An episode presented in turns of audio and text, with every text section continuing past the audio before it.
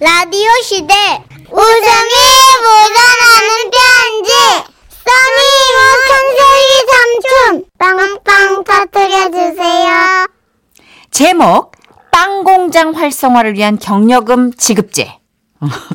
오늘 경기도에서 익명을 요청하신 분의 사연인데요. 지라시 대표 가명 김정희님으로 소개해드리고요. 30만 원 상당의 상품 보내드립니다. 백화점 상품권 10만 원을 추가로 받는 주간 베스트 후보, 200만 원 상당의 상품 받는 월간 베스트 후보 되셨어요.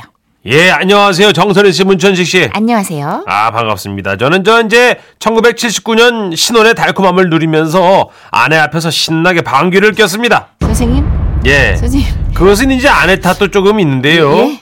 이제 저 아내가 그 요리 솜씨가 좋아가지고 매일 과식을 하게 됐고, 예? 저는 엄청난 양의 대포를 발사하게 된 거죠. 예. 내가 또 그 저 워낙에 장난기가 많아가지고 신혼이었지만 저는 아내 앞에서 방귀 끼는 게 아무렇지도 않았고 아휴. 이왕 끼는 거 좀 즐겁게 껴보자 하는 마음으로 뭐랄까 그 저 사냥을 하듯이 아내 앞에서 총 쏘는 신용을 하며 빵이야 빵이야 이렇게 방귀를 뀌기도 하고 때론 강약 중강약 4분의 4박자에 맞춰 리드미컬한 방귀를 뀌기도 했죠. 그럴 때마다 아내는 웃거나 화내지 않고 무표정하게 지적인 모습으로 말하곤 했어요. 난 돼지우리에서 사는 것만 같아요. 그런데 이 방귀도 다 때가 있나 봅니다. 나이가 50대 중반을 지나니까 그렇게 많이 나오던 방귀도 점점 사라지고 기껏해야 소심하게 들리는 뭐 그 힘없는 실방귀가 전부였으며 60대가 되니까 이 방귀가 실종되는 희한한 일이 생기더라고. 내 방귀가 사라지니까 집안은 폐가가 된 듯 고요하고 선생님, 너무 저는 귀가 적적해지고 쓸쓸했어요. 그러던 중 문득 떠오른 것이 바로 나의 아내는 예순이 넘도록 제 앞에서 방귀를 뀌지 않았다는 사실이었어요. 나는 남 앞에서 방귀를 뀌는 그런 교양 없는 짓은 못해요.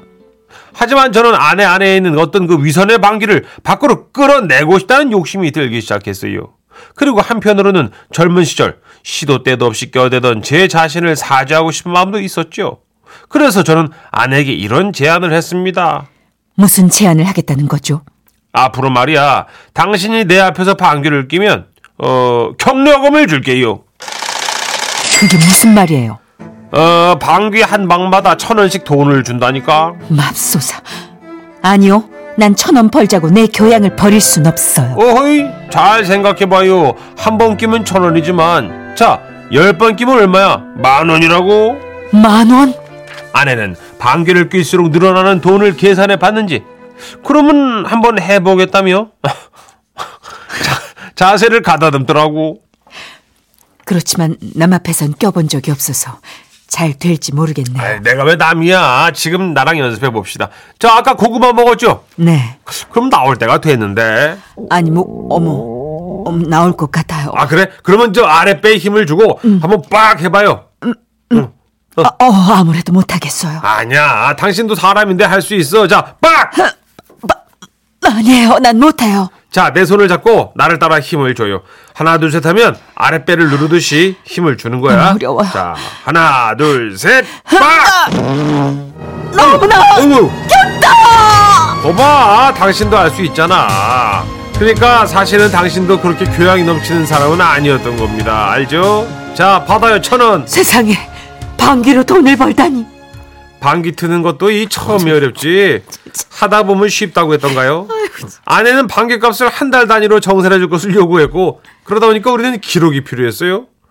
아내는 A4 용지에 날짜, 방귀명, 수량, 금액 등을 적었고, 저는 방귀수를 들었을 때마다 결제 사인을 했습니다. 방귀명은 그 적는 칸에 한계가 있어서 길게 쓸 수가 없으니까 침대에서 낄 때는 이제 침빵 그실에서 생산하면 겉빵 길에서 끼는 건 길빵 저기요. 공원에서는 공원빵 차에서 끼면 카빵 이렇게 좀 말을 줄여서 썼어요 그러다가 자신의 생일이 오니까 아내는 이제 저 원 플러스 원 특별 행사 기분으로다가 두 배 값을 요구하기도 했고 굉장하다. 예. 어느 날은 또 택시 할증 요금이 생각났다면서 밤 12시부터 새벽 5시 사이에 낀 것은 할증 끌어가지고 두 배 가승금을 적용해달라고 하기도 하더라고요. 젊은 시절 당신이 내 앞에서 시도 때도 없이 껴대던 걸 생각해봐요. 이 정도 부탁은 들어줄 수 있잖아요. 그래, 저도 처음에는 그 제안을 수용했는데 아유, 그 자다가 어찌나 껴대는지 수면 방해가 심해져가지고 내가 합의하에 폐지를 했습니다. 이런 방귀 기록지를 가지고 월말이 되면 현금으로 정산을 했는데 총액이 얼마인지는 이게 10년 이상 비공개라서 저는 알지 못해요. 그렇지만 모은 돈으로 연초에 근사한 식당에 가서 아내가 외식을 시켜주는 거 보면 이 뭐 적은 돈은 또 아닌 것 같아요. 그러다가 저 작년 12월이지 중국 사는 우리 딸이 그 초대를 하더라고요. 아빠, 엄마, 저 보러 중국에 안 오실래요? 김서방이 많이 보고 싶대요. 와인이. 여보, 우리 저 딸 보러 중국에 한번 갑시다. 가는 건 좋은데요. 음, 해외에서 끼는 방귀값은 좀 더 많이 쳐줘야 되지 않을까 그런 에? 생각이 드는데 어때요? 어, 아이 뭐 그래 그러지 뭐. 국경을 넘어서 중국 영토에 들어갔을 때 끼는 방귀는 그러면 만 원으로 합시다. 좋아요. 국제 방귀 놓치지 않을 거예요. 아 진짜 특이하시다 진짜. 잠깐만, 이거 시트콤이 아니에요? 진짜 아, 싫어요? 예, 실화래요. 아, 그리고 마침내 중국으로 가는 비행기 안. 비행기 안에서 내가 눈을 좀 감고 있는데 아내가 살며시 내 손을 잡았습니다. 그 후 비행기 소음 때문에 희미하긴 했지만 조용히 방귀 소리가 스쳐 지나가고 Welcome to my world. 아내는 말했습니다. 하늘빵입니다. 만 원 달아놓으세요. 이제 아내는 어디서든 자유롭게 방구를 낍니다. 북경 딸 집에서 새벽에 낀 방귀 때문에 둘이서 너무 큰 소리로 웃었다가 본이 자고 있던 사위의 새벽잠을 깨운 적도 있죠. 때로는 귀엽고 때론 청아한 아내의 방귀. 물론 추하고 구린내 나는 소리도 있습니다만 저는 제 앞에서 스스럼 없는, 없는 아내가 참 좋습니다. 그 일일 최고 기록이 얼마였죠, 뭐? 세븐틴 열일곱 방. 아, 예. 얼마 전엔 또 방귀값으로 토탈 80만원 인출한 적도 있더라고. 어, 진짜. 솔직히. 신기한 것은요, 이 마음이 불편할 때는 빵 공장도 멈추는데 서로 다툰 날엔 단 한 개의 빵도 생산하지 않았습니다. 여러분, 그 빵 공장 활성화를 위한 경력금 지급제 긍정적인 효과가 너무나 많아요.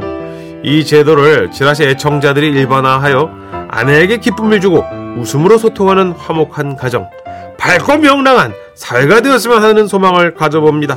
이거 정선 씨가 몸이 될까봐 내가 사진을 첨부하니까 대박. 빵공장 경력금 지급제를 시행하실 분들은 참고해 보세요.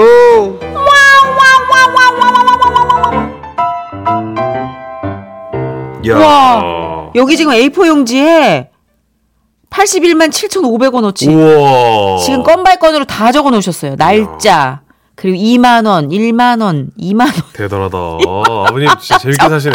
안 그래도 둘둘둘 일님이 참 재밌게 사시네요. 나도 남편이랑 해볼까. 진짜 재밌게 사신다. 이거 되게 지혜로운 전략 같아요. 아? 네. 아니, 자칫하면 서로에게 아, 이게 무슨 매너야. 뭐 이렇게 화를 낼 그럴 수도 수 있죠. 있는 예. 언짢은 습관일 수도 있는데 이걸 이렇게 재밌게 승화시킨다고? 와, 5201님이요. 야, 오토바이 방구는 몇 방인지 세기 힘들 텐데 이 몇 방으로 계산하셨는지 궁금하네요.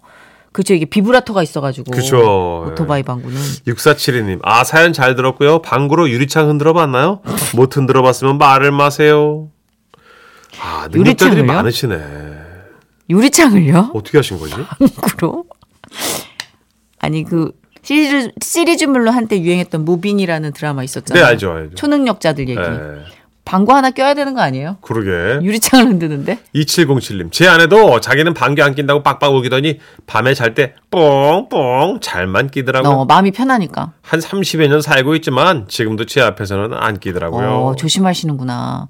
근데 누군가 이렇게 조심하는 걸 좋아하고 이렇게 사연 주인공 분은 아내가 내 앞에서 무장해제되는 게 너무 좋다잖아요. 그쵸, 사연자분은 그런 예, 거 같고 귀엽고. 이제는 이제 잘 때만 슬쩍슬쩍. 그러게. 네? 예. 8682님. 한 방에 천 원이면 야, 우리 집은 이미 건물도 세웠을 것 같아요. 왜요? 우리 신랑 아들 얼마나 자유롭게 뿡뿡거리는지 진짜 뿡뿡 부자가 별명이에요. 어. 하시면서 우리가 요새 먹거리가 다 가스를 양산해내는 먹거리예요. 그쵸. 예. 그 얼마 전에 뉴스 보니까 그 소를 많이 키우는 나라에선 소 방귀값 그 벌금 형태로 낸대요. 그게 맞아요. 탄소세 음. 비슷한 거죠. 탄소세 우리도 좀 사람마다 차등을 둬서 지불해야 되지 않을까? 예.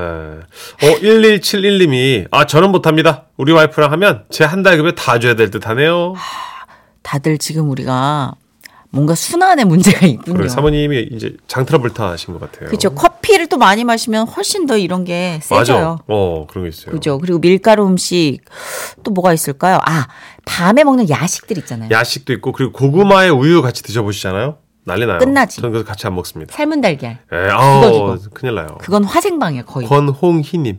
병원 대기실인데 사연 듣고 웃으니까 사람들이 쳐다보네요. 맞아. 근데 다 같이 누워있는 그 다인실 있잖아요. 예. 사인실 6인실 이럴 땐 방구도 조심해야 될 거야. 아마. 그렇죠. 저도 최대한 좀 조심하는 편이에요. 그 방구 너무 참죠? 대놓고 하는 편이 아니라 집에서 참아요? 화장실 가서 소화하는 편입니다. 음, 난 차에서. 난 그래서 매니저 없이 다니는 게 너무 편해. 혼자 있으면 괜찮죠. 와, 언제 한 번은 내가 소산, 야, 이러다 발사되는 거 아니야? 어, 혼자는 편해요, 그죠? 차 뚜껑 열리겠는데? 막. 김춘희님.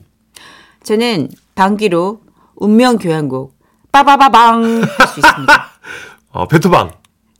예. 도방이 뭐예요? 아, 무슨 노름방도 아니고 베토방이 뭐야? 빠바바방. 베토벤한테 지금 할 빠바바방. 짓이야, 그게? 아, 죄송합니다. 예. 아, 지금 선곡 고른 거 봐. 우리 제작진이 어떡할 거냐고. 왜요?